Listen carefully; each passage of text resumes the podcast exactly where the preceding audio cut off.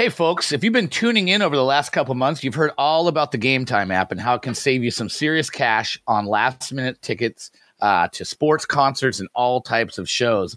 I have it on my phone. I'm always there checking it out. I love it as a discovery tool for things that are going on. Uh, I live out in the Pacific Northwest in the Seattle area, so I'm always looking. There's a discovery tab where it just shows you uh, things that are popular, things that are going on in the in the, you know the weeks to come. And so there's lots of times I'll just go on there. And I'll be like, oh, nice. That concert's going to be in town. Uh, I'll remember that. Uh, or if I'm looking for Seahawks tickets, Husky tickets. The great thing about it is you go on there. If you're looking for a sporting event, uh, most of the time you can see the seats uh, that are being offered, actual uh, real life picture of, of the view that you would have if you were to purchase those seats. And if so, if you like something on there, the great thing about it is that you're like two taps away Uh, on checkout, which is incredibly easy, uh, very convenient. The app is very slick. It's very easy to use. And like I said, it, it just behooves you to have that there and just to be checking it out all the time, because I guarantee you're going to find some things there that you didn't know about that you're going to really like. So now Game Time. And the nice thing here is Game Time is hooking you up for the holidays with a ten dollars credit. Here's what you have to do. You just go download the Game Time app in the Google Play or App Store. Click on the My Ticket section of the app. Create an account.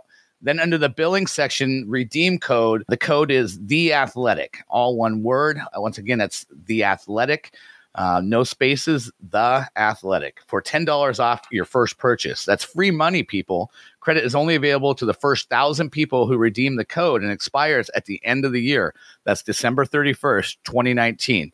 So make moves quick and score last-minute tickets.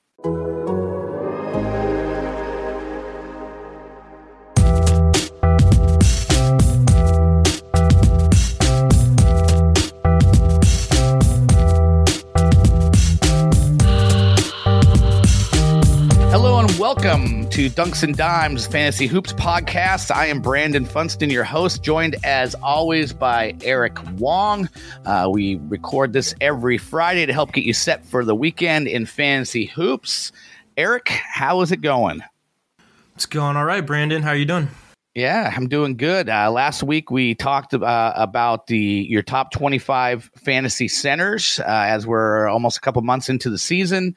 Uh, and then we kind of previewed your top fifty forwards. We're going to dive into that some more. And then we're going to also dive into your top fifty guards. So we're really going to basically get through uh, the entirety of your rankings updates. And we'll do that in just a moment. But first, want to tell you, you if you want to uh, follow me, you can do so at Brandon Funston on Twitter. You can follow Eric at RotoEvil. Um, you can also check out Eric's columns at The Athletic F S. Uh, on Twitter. And of course, you can go to the Athletic website and follow his stuff there. And if you want forty percent off of the Athletic, just go to theathletic.com backslash dunks and dimes. And a subscription will also allow you to check out all of our N B A podcasts, including No Dunks, Back to Back, uh, Hoops Adjacent with David Aldridge, and The Daily Ding.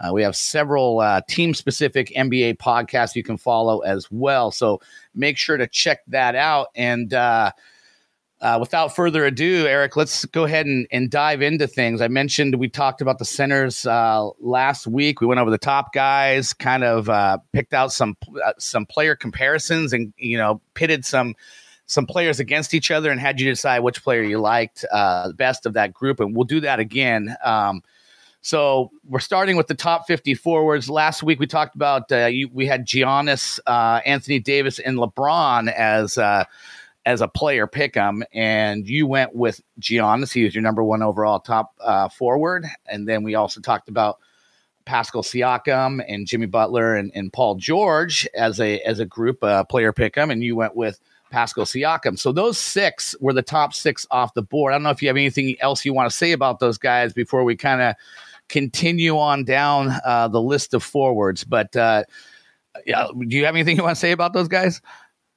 Well, I'll just add that I mean those are definitely uh, the the top six, very strong top six, kind of a tier above the rest. I probably put the Giannis, Anthony Davis, LeBron as tier one A, and then Siakam, uh, Butler, George as tier one B. But definitely those six are the kind of stand out above the rest. Okay, so then if we jump to the next group and we're going to uh, pair or I don't know what's the what's that's not a pair, it's a trio. So we'll just go with a trio. The next trio is uh, Domantas Sabonis, uh, Jonathan Isaac, and John Collins. And before we have you decide, you know, which one you like the best, how far off of the top six are these guys? I mean, they're young guys. Is, do they have the talent? Do you think the ability, the future projectability to move into kind of that top six tier that you've talked about? Right. Well, so that's interesting because it's, uh, you know, relevant to this is especially for Jonathan Isaac. And I was kind of wondering um, if uh, if Isaac would would step up um, in the absence of Nikola Vucevic. So we had talked uh, on our November twenty-second podcast. I remember us talking about Isaac's potential. And uh, that happened to be right after Vucevic had gone down with an injury. Uh, so I said that Isaac's evolution was becoming a go-to scorer that could drop twenty points on any given night. And, uh, you know, but I said I needed to see that happen first because I wasn't quite sure if he had that ability, especially right now. And what's funny is that the very next day, he scored twenty-five points, uh, shot four of six on threes. And I was like, okay, maybe maybe that's ready to happen right now. And then he proceeded to average just ten point six points over the next eight games, despite having some really juicy matchups against the Wizards, Warriors, and the Cavaliers twice. And so that shows me he's not ready to be go-to scorer. He, you know, can't handle the extra pressure from opposing defenses. And his field goal percentage dropped when Vucevic was out. So maybe he's actually a more valuable player with Nikola Vucevic in the lineup, and he's uh, set to return. But I do think uh, Isaac has that potential to move into that uh, that top tier as, you know, being like a potential top twenty pick.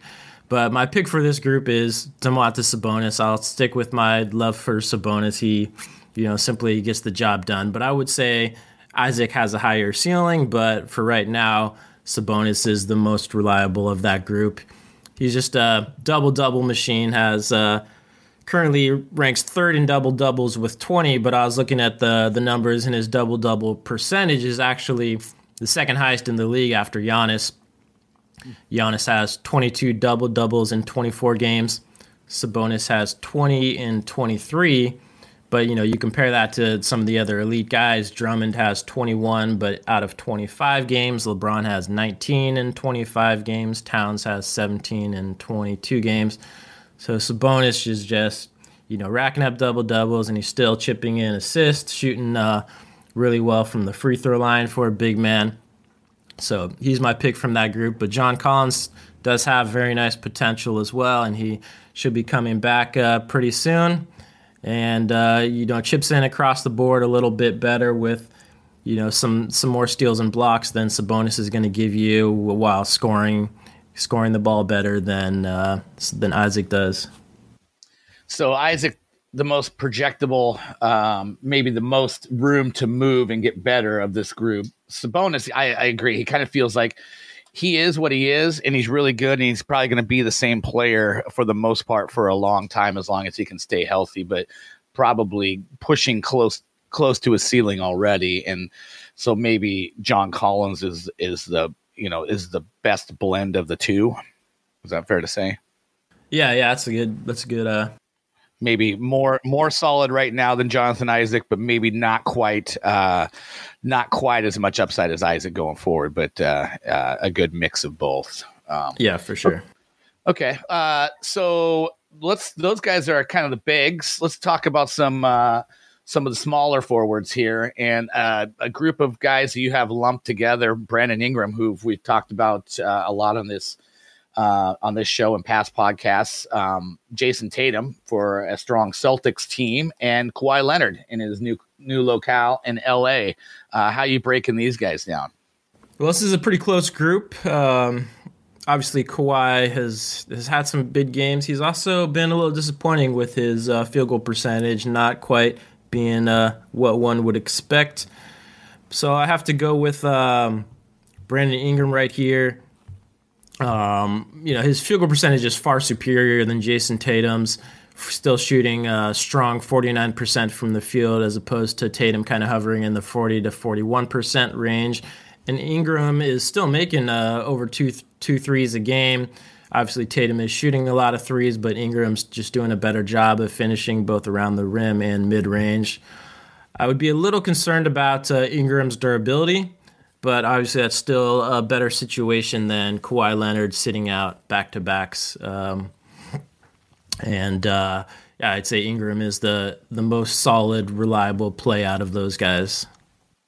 Yeah, and Tatum, uh, as you mentioned, just uh, you know, got to get that field goal percentage up, but uh In, in in reality, he's having a great year. He's one of those guys that can just, you know, move defensively all over the place. And uh, so maybe in a in a real life sense, uh, Tatum would get a bump up there. But uh, all right, let's uh, let's look at another group of forwards. Why don't you pick one of these guys? If I throw out Tobias Harris, Andrew Wiggins, uh, LaMarcus Aldridge, and DeMar DeRozan, uh, who are you going to take? Well, if you asked me uh, a couple weeks ago, it would have been really hard to not pick Andrew Wiggins. I mean, he was red hot in November, shot forty-eight percent from the field, over thirty-nine percent on threes. But he's kind of reverting to his old ways. This month, he's shooting just uh, forty-one percent from the field and twenty-eight percent on threes, kind of making uh, people question if that was just a fluke. I do think he's uh, in, in for a, a strong year regardless, but I'm going to go with Tobias Harris from this group.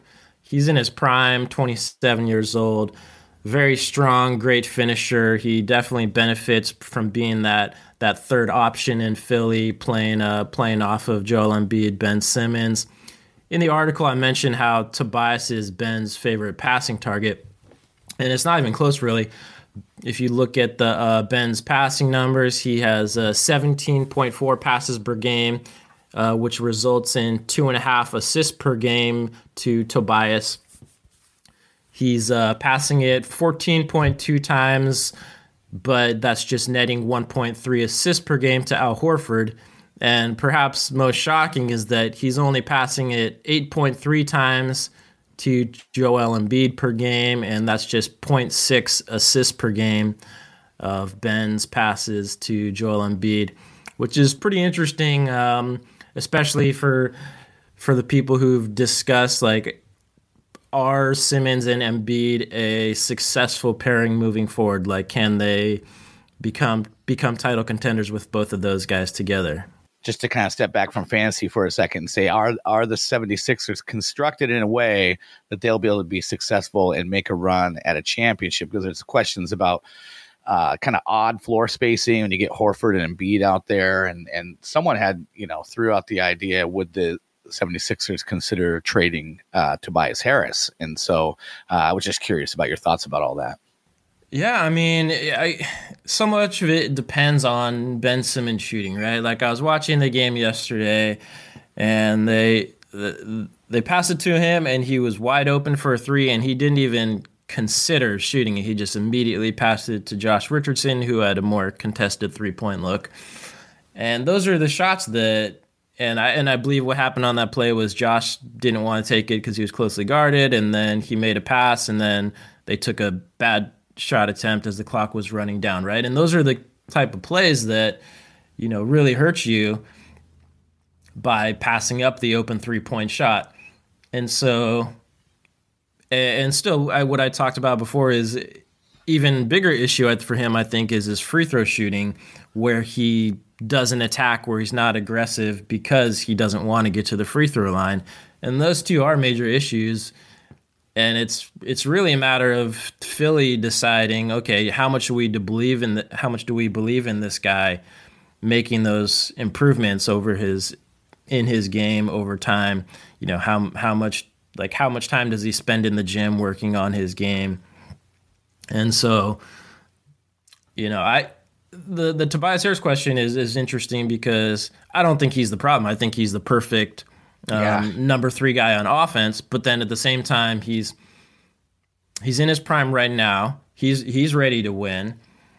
His game his game doesn't have too many flaws, but the the question is, do they actually believe they're legit contenders right now or not? And if not, maybe it does make sense to trade him and and try to get a, a younger player. Yeah, I think the, the weird thing is, is it's probably all about Simmons, because how many guys that are his size that are considered stars in the league are just complete non-factors outside the arc, right? And, uh, you know, usually if you're, if you're not doing that and you're a star, you're kind of a post guy or whatever. So uh, I think Simmons makes for a unique kind of uh, considerations in terms of in terms of offensive flow. But, uh you know, they're a great defensive team, and you know Matisse Thybulle, their rookie, he's he, you know, they they started him early in the year, and then he kind of went quiet. I, I just noticed in the last three games, he's averaging thirteen points and uh, has ten three pointers in three games, and shooting over fifty percent from the field, and you know doing the defensive things that they brought him in for. And he could be, you know, if he continues to play like this, that could be a big component for them going forward. Oh, definitely. If he's if he's making threes at a nice clip, then uh, you know they have no choice but to play him because he's such a strong defensive player. So I mean, they still they still have a lot of talent, and uh, you know they could definitely make noise in the playoffs. I mean, they almost they almost beat Toronto in last year's playoffs, right? They came really yeah. close, and so the talent's there. It's uh, just lots of question marks that they still have to answer. And the other guys that uh, you mentioned in in that uh, grouping, LaMarcus Aldridge and DeMar DeRozan on the Spurs, are are interesting as well because, you know, the Spurs are nine and fifteen right now out of the playoffs. The West is is looking a little bit easier to sneak into the playoffs this year, so they still have a chance to to go on a winning streak and move back into the playoff race, but if that's not going to happen, should they actually consider shopping uh, DeRozan and Aldridge and try to get a little bit younger and more athletic? Uh, so that'll be interesting to watch with those two guys. What's your thought on that? Do you think that's the direction they're going to end up going? You know, I, I think uh, they should definitely consider it, especially if uh, if they can get if good value for that. I'm not sure uh, how much. Uh, how much trade interest there will be, especially in DeRozan. But I would think, I would think, um, and is that just because he's not the, you know, he has the mid range game, but do you think that'll, that'll factor into it a lot in terms of the value? Oh yeah, most definitely. Yeah. Uh, you know, just not, not the modern player that teams are looking for. Um, I'm also not sure of his contract situation, trying to look that up right now, when he signed uh, an extension. Um, oh yeah, so he has a player option for for next year, and then he'll be a free agent. So, okay. And I think Aldridge as well is either a free agent uh, either after this season or next. So they should have actually pretty pretty tradable contracts. Yeah, you know, we're not going to talk about him in the guard section, but I was, you know, uh, was working up your uh, guards piece that is on the site today, and. Uh, You had De- DeJounte Murray way down your guards list, and I know he's a guy that you were um, excited about, and you talked about his per his per numbers being really good, but uh, doesn't seem like right now um, he's you know he's very firmly in that mix for the Spurs. It's just a, it's a guy that's been in the league a little while, but it still seems like we're talking about projection for him instead of actual reality. Uh, so what just yeah, and just to kind of go off topic from the forwards for a second, what's your thoughts on De- DeJounte Murray going forward?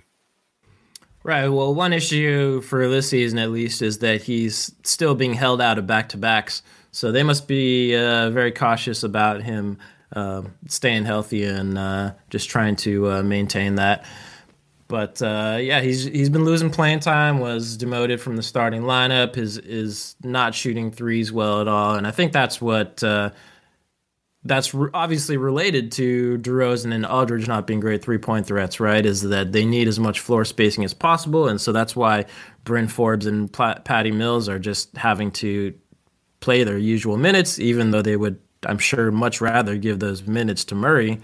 But if he's not going to be a three-point threat, and then DeRozan is only attempting uh, a couple threes per game, and Aldridge isn't much of a three-point threat, you know, their their floor spacing is, you know, kind of one of the worst teams in the league because of that.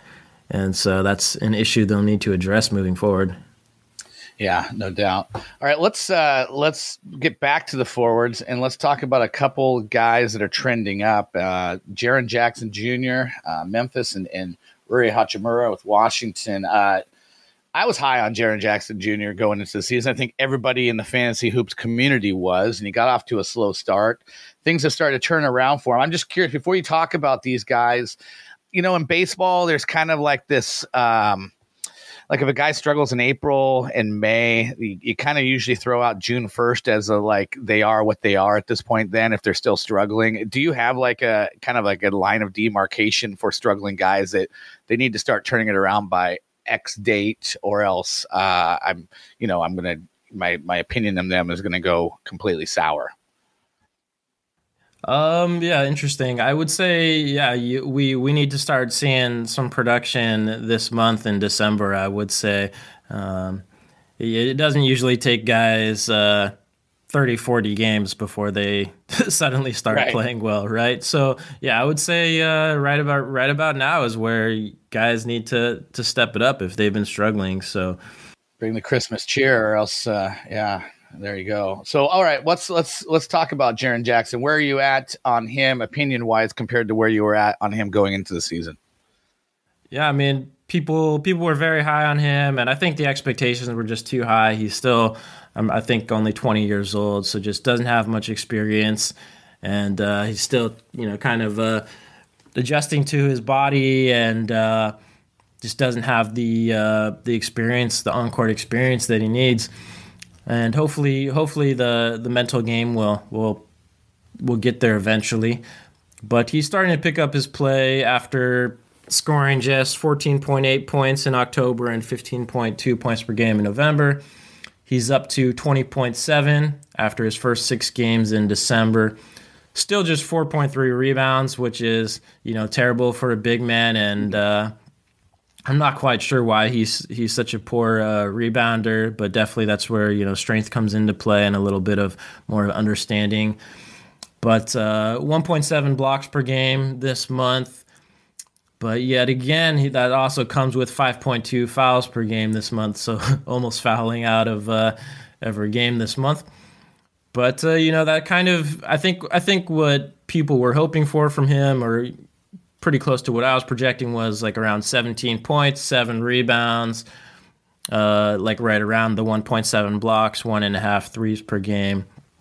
And, uh, you know, just his scoring was down, his rebounds are down, but he definitely has that, that potential still. Um, not quite ready to say that he's, he's ready to keep uh, this momentum going forward, but I mean, The, the ability's there, and Memphis uh, needs to keep playing him. What I've previously said about him is that he, he it seems like he's going to need an injury to Jonas Valanciunas in order to really pump up those stats, just because Valanciunas does kind of gobble up some of those rebounds and, and touches, post touches and whatnot. So we'll see what happens with Valanciunas moving forward. But uh, I think there's reason to be optimistic. Yeah, it's the rebounding, because, you know, the ability to step out and hit two threes, but also block, you know, one and a half shots per game is pretty unique. But uh, that four point three rebounds, he, I'm guaranteeing Tom Izzo didn't teach him to, to be uh, so lackluster on the board. So it's interesting there. Um, all right, let's talk about Rui Hachimura, the rookie. Um in Washington, not a huge rebounder either for his size, but, uh, you know, at least serviceable. Uh, what are you liking about his game right now? Yeah, I mean, uh, he definitely got off to a disappointing start, played just uh, under twenty-five minutes per game in November, and just kind of mediocre ten point six points, four point nine rebounds per game that month. But the Thomas Bryant injury definitely paved the way for major minutes for him, and uh, several other teammates going down recently. So in uh, six December games, Rui is averaging over thirty-eight minutes per game and really producing twenty point two points, seven point eight rebounds, two and a half assists, nearly a steal per game, less than uh, one turnover per game. So just taking care of the ball, uh, playing to his strengths, shooting a very strong forty-nine percent from the field and eighty-eight percent from the free throw line. So that kind of uh, shows you what kind of upside he has and how productive he can be when he gets the playing time. And uh, I definitely like him moving forward. Yeah. What's uh so like in terms of like, how can he take his game to the next level? Like what, what would you like to see from him? Do you think is realistic going forward? Well, I think one of the the concerns from a fantasy perspective, and maybe even uh, N B A teams, was uh, his lack of shot blocking in college, and uh, that's continued into the pros. He hasn't blocked too many shots, and and just like how much of a force he can be on the defensive end. He's definitely more offensive-minded, right? And right. like you said, not an elite rebounder, just just a solid one. But uh, not going to uh, average double-digit rebounds probably. But, yeah, he he's mainly uh, just a scorer. But if he could develop a reliable three-point shot, that would be huge for his uh, fantasy value moving uh, forward in the future. And you typically, when you look at, like, forty-nine percent from the field and eighty-eight percent from the free-throw line, that's that bodes well for his ability to maybe uh, adopt a three-point shot, right? Yeah, definitely. I think uh, you know he has he has a good looking shooting stroke, and I think he could develop that over time. Cool. Uh, well, let's okay. So those are the guys trending up. Let's look at a couple guys that are trending down. You're throwing out Jaylen Brown and uh, Draymond Green. So uh, why don't you talk about what is what is impacting them in a negative way right now? Right. So Jaylen Brown. Uh, It, it, he is having a, a breakout season. He's playing really well for the Celtics this year, but Gordon Hayward is back now, and that immediately takes shots away. Uh, the past two games with Hayward playing, Jaylen has attempted nine shots and twelve shots the past two games after attempting fifteen plus shots in thirteen of his previous fifteen games. So right there, right away, you can see how, you know, he was kind of a... a legit uh, twenty-point scorer for that stretch while Hayward was out, and now and now those games are going to be much harder to to come by with Hayward uh, needing to get involved in the offense. And for Draymond, uh, you know, on Wednesday he had a kind of vintage Draymond line, what people have been used to over over uh, quite some time now. It was fourteen points, ten rebounds, twelve assists, four steals. But then again, it came against the Knicks, and the game went into overtime. And that was the first game all season where Draymond has played over thirty-five minutes. So I don't think uh, his owners can uh, can assume that that's going to continue, because the Warriors have been limiting his minutes. And uh, I think that was just kind of a, a one-time occurrence. Uh, so maybe maybe try to sell high now. Yeah, it's it's a weird year for Golden State, right? I mean, you're basically on top of the heap, and then Uh, you know, all the injuries and all the player movement. And so you're going to have this wasted year, and they could be right back on top of the heap, uh, you know, uh, quickly next year. So it's bizarre. I guess it makes sense. You just kind of want you, the guys that you know that you're going to want to have for you next year. You just want to kind of keep them in good shape through that. So I, I, I would imagine they're going to continue to limit his minutes a fair amount going forward, wouldn't you? Right. Yeah. So there's definitely uh, some, some guys, at least with more reliable playing time and, and higher stat upside, that I had ranked uh, ahead of him. Uh, on Jaylen Brown, so he was aver- he's averaging like nineteen points a game, and I think it's what, like five points over his previous career high. With Gordon Hayward back, what do what do you think the ceiling is on his uh, points per game average? Do you think he can continue to hit nineteen a game the way Boston's constructed right now? No, I mean, I think uh, he'll be lucky to be at seventeen P P G with Hayward back. But, you know, then again, it all takes is an injury to someone else, right? So he, he just the fact that he's shooting fifty percent from the field this year, thirty-seven percent on threes is encouraging, shooting his free throws a little better. And he just does look more confident attacking the hoop and whatnot. So, I, you know, I I do think he's still going to be a, a solid scorer, just and a solid fantasy producer, just not quite as kind of, because I felt like he was locked into starting lineups when Hayward was out, but now it's just going to be a little bit uh, more of a question mark.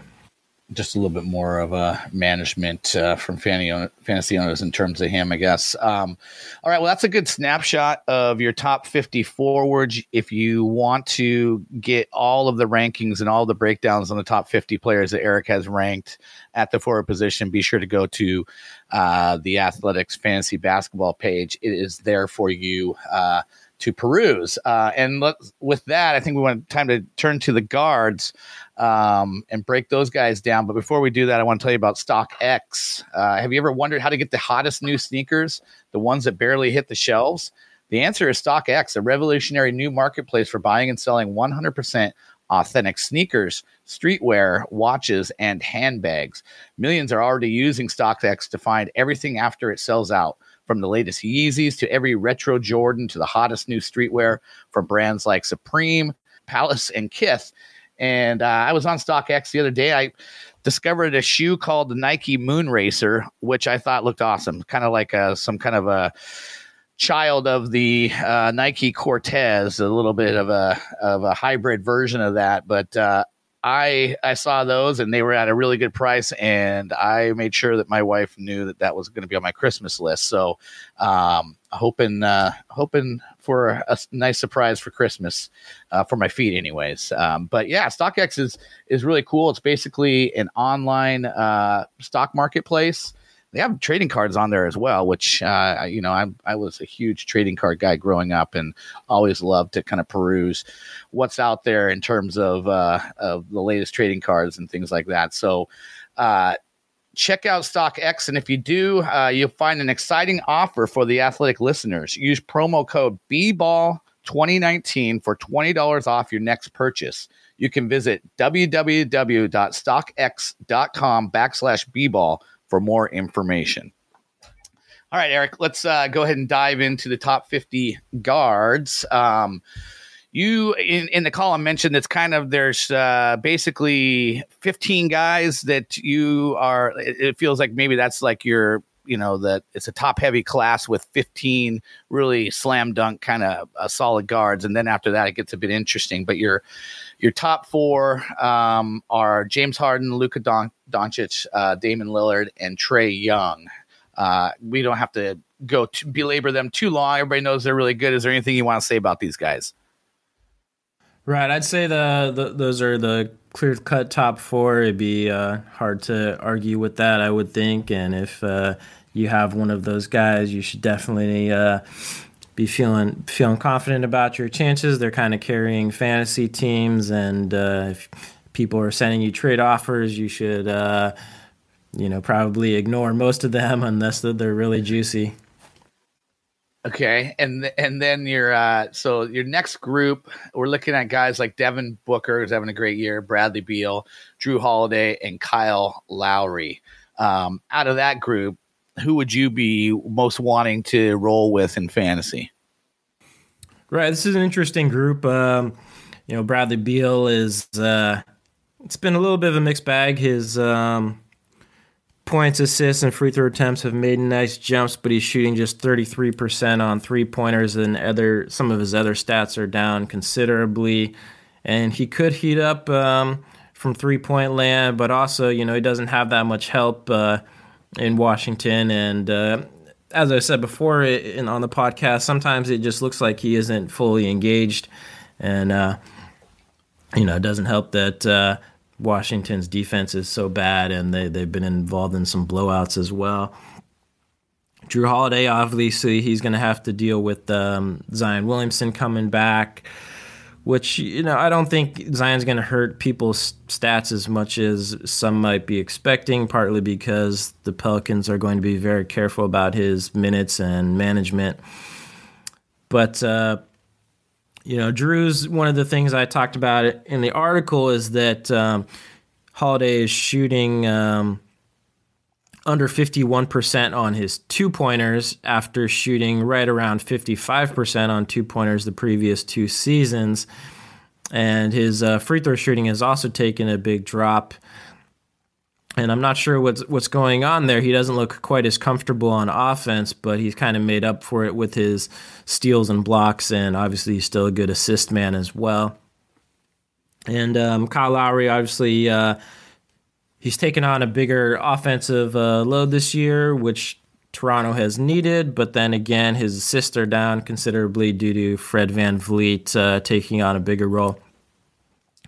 So my pick for this would be uh, Devin Booker. Him, uh, at the time of the article, him and uh, Giannis and Karl Anthony Towns were the only guys scoring twenty-five plus points per game while shooting over fifty percent from the field. Both LeBron and Anthony Davis were just a tad under that fifty percent mark and could easily get back over that, of course. But, I mean, that's really interesting for Booker because he, he takes a lot of threes, right? So the fact that he's still shooting over fifty percent from the field is pretty impressive. And uh, DeAndre Ayton is uh, is ready to come back. And he, he might take some of those shot attempts away, but that should just help out Booker in terms of staying over that fifty percent mark and just getting really efficient shots. And, um, you know, I think it, it'll help uh, make Phoenix a more dynamic offensive team, and I don't think you should be too worried about that if you have Devin Booker. Yeah, I mean, shooting over fifty percent uh, was, was a guy like Booker's game is crazy. And, that, you know, with Holiday, you're like, uh, you know, he was fifty-five percent on on two-pointers last year, and he's below fifty-one percent. I'm saying, like, that's a first-world fantasy problem in my mind, that you have a point guard who's still shooting over fifty percent from the field. Um, you know, it's just – it's very impressive when I see point guards that can make more than half of their shots. Uh, but I wanted to – I wanted to mention something on Bradley Beal. It's kind of, you know, they're sort of in a lost season as well, and no John Wall. Like, how quickly – with the return of John Wall and the way they're constructed there in Washington, can Washington be a a legit playoff contender in the East? Interesting. Well, I ha- I've never been a huge John Wall fan, and so I'm a little bit skeptical of him returning uh, from injury. And you know, part of that is because he's never been a great three-point shooter. Um, And so we'll see. I mean, maybe he comes back and he's one hundred percent healthy and he suddenly has a three a nice three-point shot. But, uh, yeah, I, I'd be uh, – I, I wouldn't be very optimistic if I was a Wizards fan. I, Makes it all the more curious that he signed that long-term deal, right? Exactly. The, I was surprised that he signed that extension. He must really be happy um, with his current living situation, because I, I was thinking it made more sense for them to try and trade Beal at this year's deadline. Just blow the whole thing up and start right. over. Yeah. Right. Yeah. Okay. Well, let's go to another group. We talked about Ben Simmons earlier, uh, his outside shooting deficiencies, uh, but, you know, pretty, pretty solid all around game otherwise. Uh, let's lump him in with guys like Donovan Mitchell. Uh, Malcolm Brogdon's having a true breakout year, and, and Kemba Walker is doing, doing well for himself in his new locale in Boston. How do you, how do you kind of rank these guys?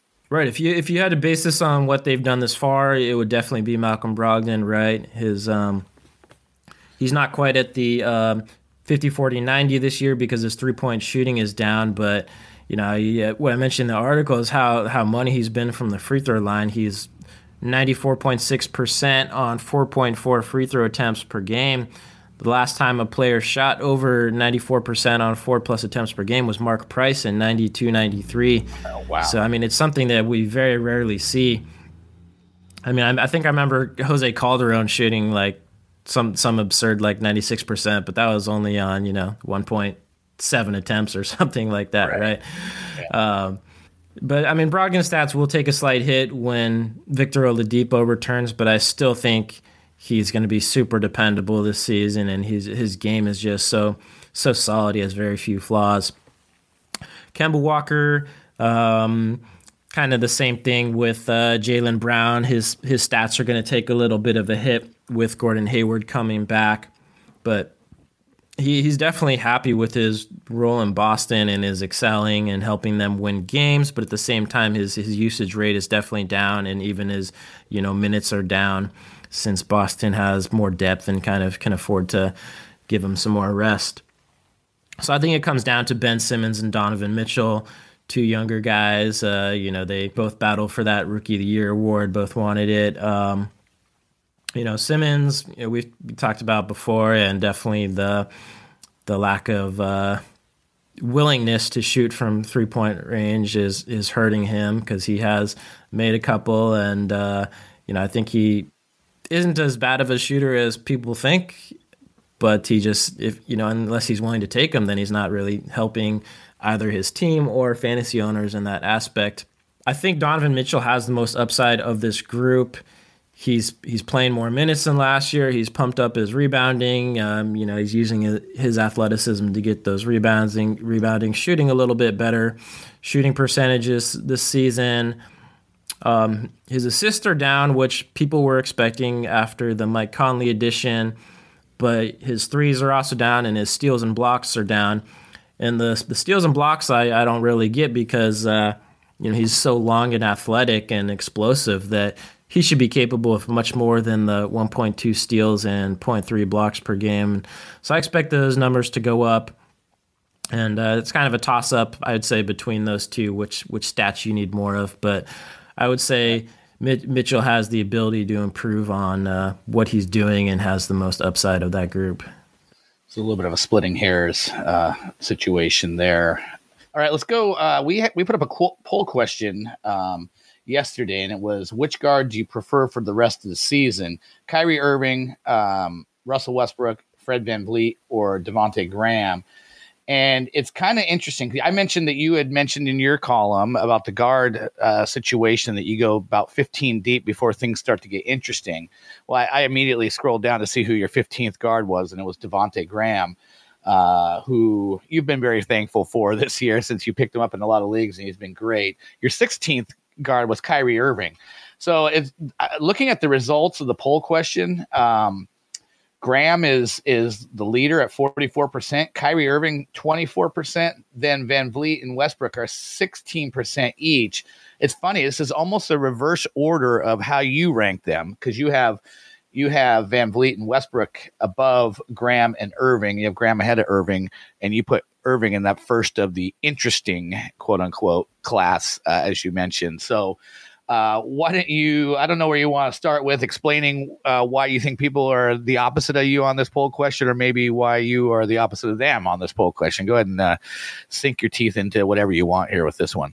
Sure. Well, uh, yeah, I came up with um, these, these poll choices, and it was kind of a trick question because I have all three of them ranked ahead of Kyrie, and I was actually kind of expecting Irving to be the, the leading vote getter, right? So I, I think it's really interesting that Graham is the clear-cut winner in this poll, and it shows, um, I mean, it shows how impressive he's been, and it shows how much people like him. And uh, I, I think Graham could easily be the the top guy out of this this group. The only thing that's holding him back is his lack of defensive uh, stats, uh, steals and blocks uh, in particular. So in the article, I mentioned how his uh, zero point seven steals per game is the the lowest. Is well, it's at least lower than all of the guys that have ranked ahead of him, right? And so, especially compared to Fred VanVleet, VanVleet's uh, averaging uh, around two steals per game, right? So that's a huge, that's a huge difference right there. Um, but I, I do think he he's very close to to uh, VanVleet and Westbrook, and obviously very different games for for kind of all three of them. But uh, you know, I, I think the takeaway here is that, If I were, if I owned any of those guys and someone is offering me Kyrie Irving for them, I would say no. I think there's just too many question marks around Kyrie right now. His the way he started the season was awesome. He was putting up big time numbers, but then, you know, Spencer Dinwiddie has played like an all star while he's been out. Um, you have Caris LeVert, who, as as someone who owns Caris LeVert in a few leagues, I'm kind of hoping LeVert returns before Irving does, because I know that LeVert is capable of putting up big-time stats, especially if Kyrie's not not ready yet. And, I mean, his he's got a shoulder injury on his shooting shoulder. He's yet to take any contact work, even though he's already been out for a month. The Nets uh, are kind of taking it on a day-by-day basis with these updates, and yet, you know, they haven't uh, – given us too too much uh, reason to be optimistic, um, and uh, you know the Nets are playing well well without him, and so it's a pretty tricky situation, and definitely uh, uh, it's a little uh, concerning for Kyrie Irving owners. You know, I, I, here I'm where I'm at with Kyrie now is that I'm I'm just going into the season thinking twenty D M Ps minimum, like. I don't think this gets better, do you? I mean, you look at his career, and he's played seventy-plus games, three out of eight full seasons, and, you know, the last two years was sixty-seven and sixty, and I think that's kind of what you're going to have to look at as the best you're going to get from him. I just, you know, it doesn't get better as you get older, especially for these guards and guys that have had injury histories like him. Like, um, are you are you with me on that, or are you, are, are you more optimistic for his health in the future and his ability to play, uh, you know, a an appreciable amount of games in a season? Yeah, no, I, I think uh, I think you you have it right. I mean, um, especially like his style of play, right? Like he has he has the ball in his hands a lot and kind of uh, expends a lot of energy with his style of play, and uh, doesn't exactly avoid contact, likes to kind of get into the paint and whatnot. So I think his, his style of play does make it more conducive to him getting hurt. How much would you worry about, like, if he's continuing to kind of like deal with injuries throughout the year, that they sort of just start to think about shutting him down or really, really like uber game managing him uh, down the stretch, just because, you know, it's all about, it's all about Durant coming back next season. And that's, that's, you know, that's the real play. Um, so would that be in the back of your mind if you're an Irving owner? Yeah. I mean, that's definitely, that's definitely part of the, the situation. Um, even though they're in the playoff playoff race right now, they would, they would make the playoffs if the season ended right now. They still, I mean, realistically, maybe they could like push a team to seven games in the first round, but I don't think they have a realistic chance of uh, getting to the second round. And even if they did, that I don't think they have a chance of getting past that, right? So, you know, knowing that, knowing that it's more about moving forward next season, I would think that they would, they should be super cautious with Irving just to just to maintain his uh, long-term health. So he gets back in the lineup. He has a few good games. You're telling me I should trade him, pretty much. Oh. I would, I would definitely try to, to move him once he, once people think he's, uh, he's in the clear. All right. Okay. Uh, noted. Um, all right. Let's, uh, let's move to the trending up, trending down portion of the guards. Uh, we'll start with some optimism. Uh, we'll switch gears here. And why don't you give me a couple guys that are on the rise? Right, so I'm going to go with uh, John Morant and uh, Shai Gilgeous-Alexander. And these guys aren't uh, exactly trending up in the sense that they're not really uh, putting up uh, better numbers than they were to start the season, but I think uh, that it's something that will happen soon. And so Memphis has kind of uh, been a little cautious with, with Ja. They haven't played him too much, and they recently held him out of some games after having some back issues. But, you know, he showed his ability to heal as a younger player and and didn't miss as much time as, as he could have. And uh, he, he's done a good job of exercising good shot selection, shooting um, better than expected, forty-six percent from the field and forty-two percent from three-point range. Not not taking a lot of threes, but also, I mean, I, that that shows that the good shot selection by not just jacking up threes. Um, he's also uh, done a nice job of avoiding foul trouble, which is something some uh, younger players struggle with. There is room for his uh, six point four assists per game to improve, and I think actually that's that's where he will show the uh, the improvement in his fantasy game. And especially if uh, Jaren Jackson Junior starts converting at a higher rate, which we talked about, and then also Brandon Clark uh, starts getting more playing time, because Clark has just been uh, amazing at uh, finishing not just around the rim, but also, you know, with his floaters and uh, the mid-range game. So if those two guys get on the court more and play a little better, I think that'll just help out Ja's uh, assist. Yeah, no doubt. My my son's favorite player. So, uh there you go. All right, let's uh, let's go with the guys that are on the downward trend. Who are two guys that uh, you're seeing uh, headed in the wrong direction? Oh, I didn't uh, get to, to touch on Shai Gilgeous, but I'll just say that uh, you know he, he got off to a blistering start this season, and then uh, those numbers kind of fell off in November. But uh, you know he's still playing a ton of minutes, and I think he still has a lot of upside, especially if Chris Paul were to get traded or get hurt or something like that. So I would say uh, Shai is a nice buy low. Uh, guys trending down, I have uh, D'Angelo Russell and Marcus Smart, and kind of related to what we've talked about with um, with Draymond and Jalen, right, is that the Warriors situation has been uh, uh, less than ideal for their fantasy prospects. Once uh, Steph Curry went down, it was kind of expected that Russell was going to be playing huge minutes and would be shouldering um, lots of offensive responsibility. And you know, his stats haven't been that bad, but he's still playing just thirty-one minutes per game as opposed to thirty-four, thirty-five, thirty-six, which is, I think, what people may have been expecting after Curry got hurt. And so is, and it's hard to be, obviously, it's hard to be efficient when you're playing with all these younger players instead of playing with Steph and Clay, right? So right. It'll be interesting what the Warriors decide to do with him, if they actually do decide to shop him at the trade deadline or not. But uh, I have Russell ranked twenty-fifth. It's hard to rank him any higher than that. And then Marcus Smart, kind of, obviously, he's impacted by Gordon Hayward's return as well, probably move back, moves back to the bench until the next injury happens, and then he'll move back into the starting lineup. But it's another situation for him where it's like he was a more of a reliable fantasy starter when Hayward was out, and now it's just you have to be a little uh, a tougher decision on when you decide to start him or look for someone else to start ahead of him.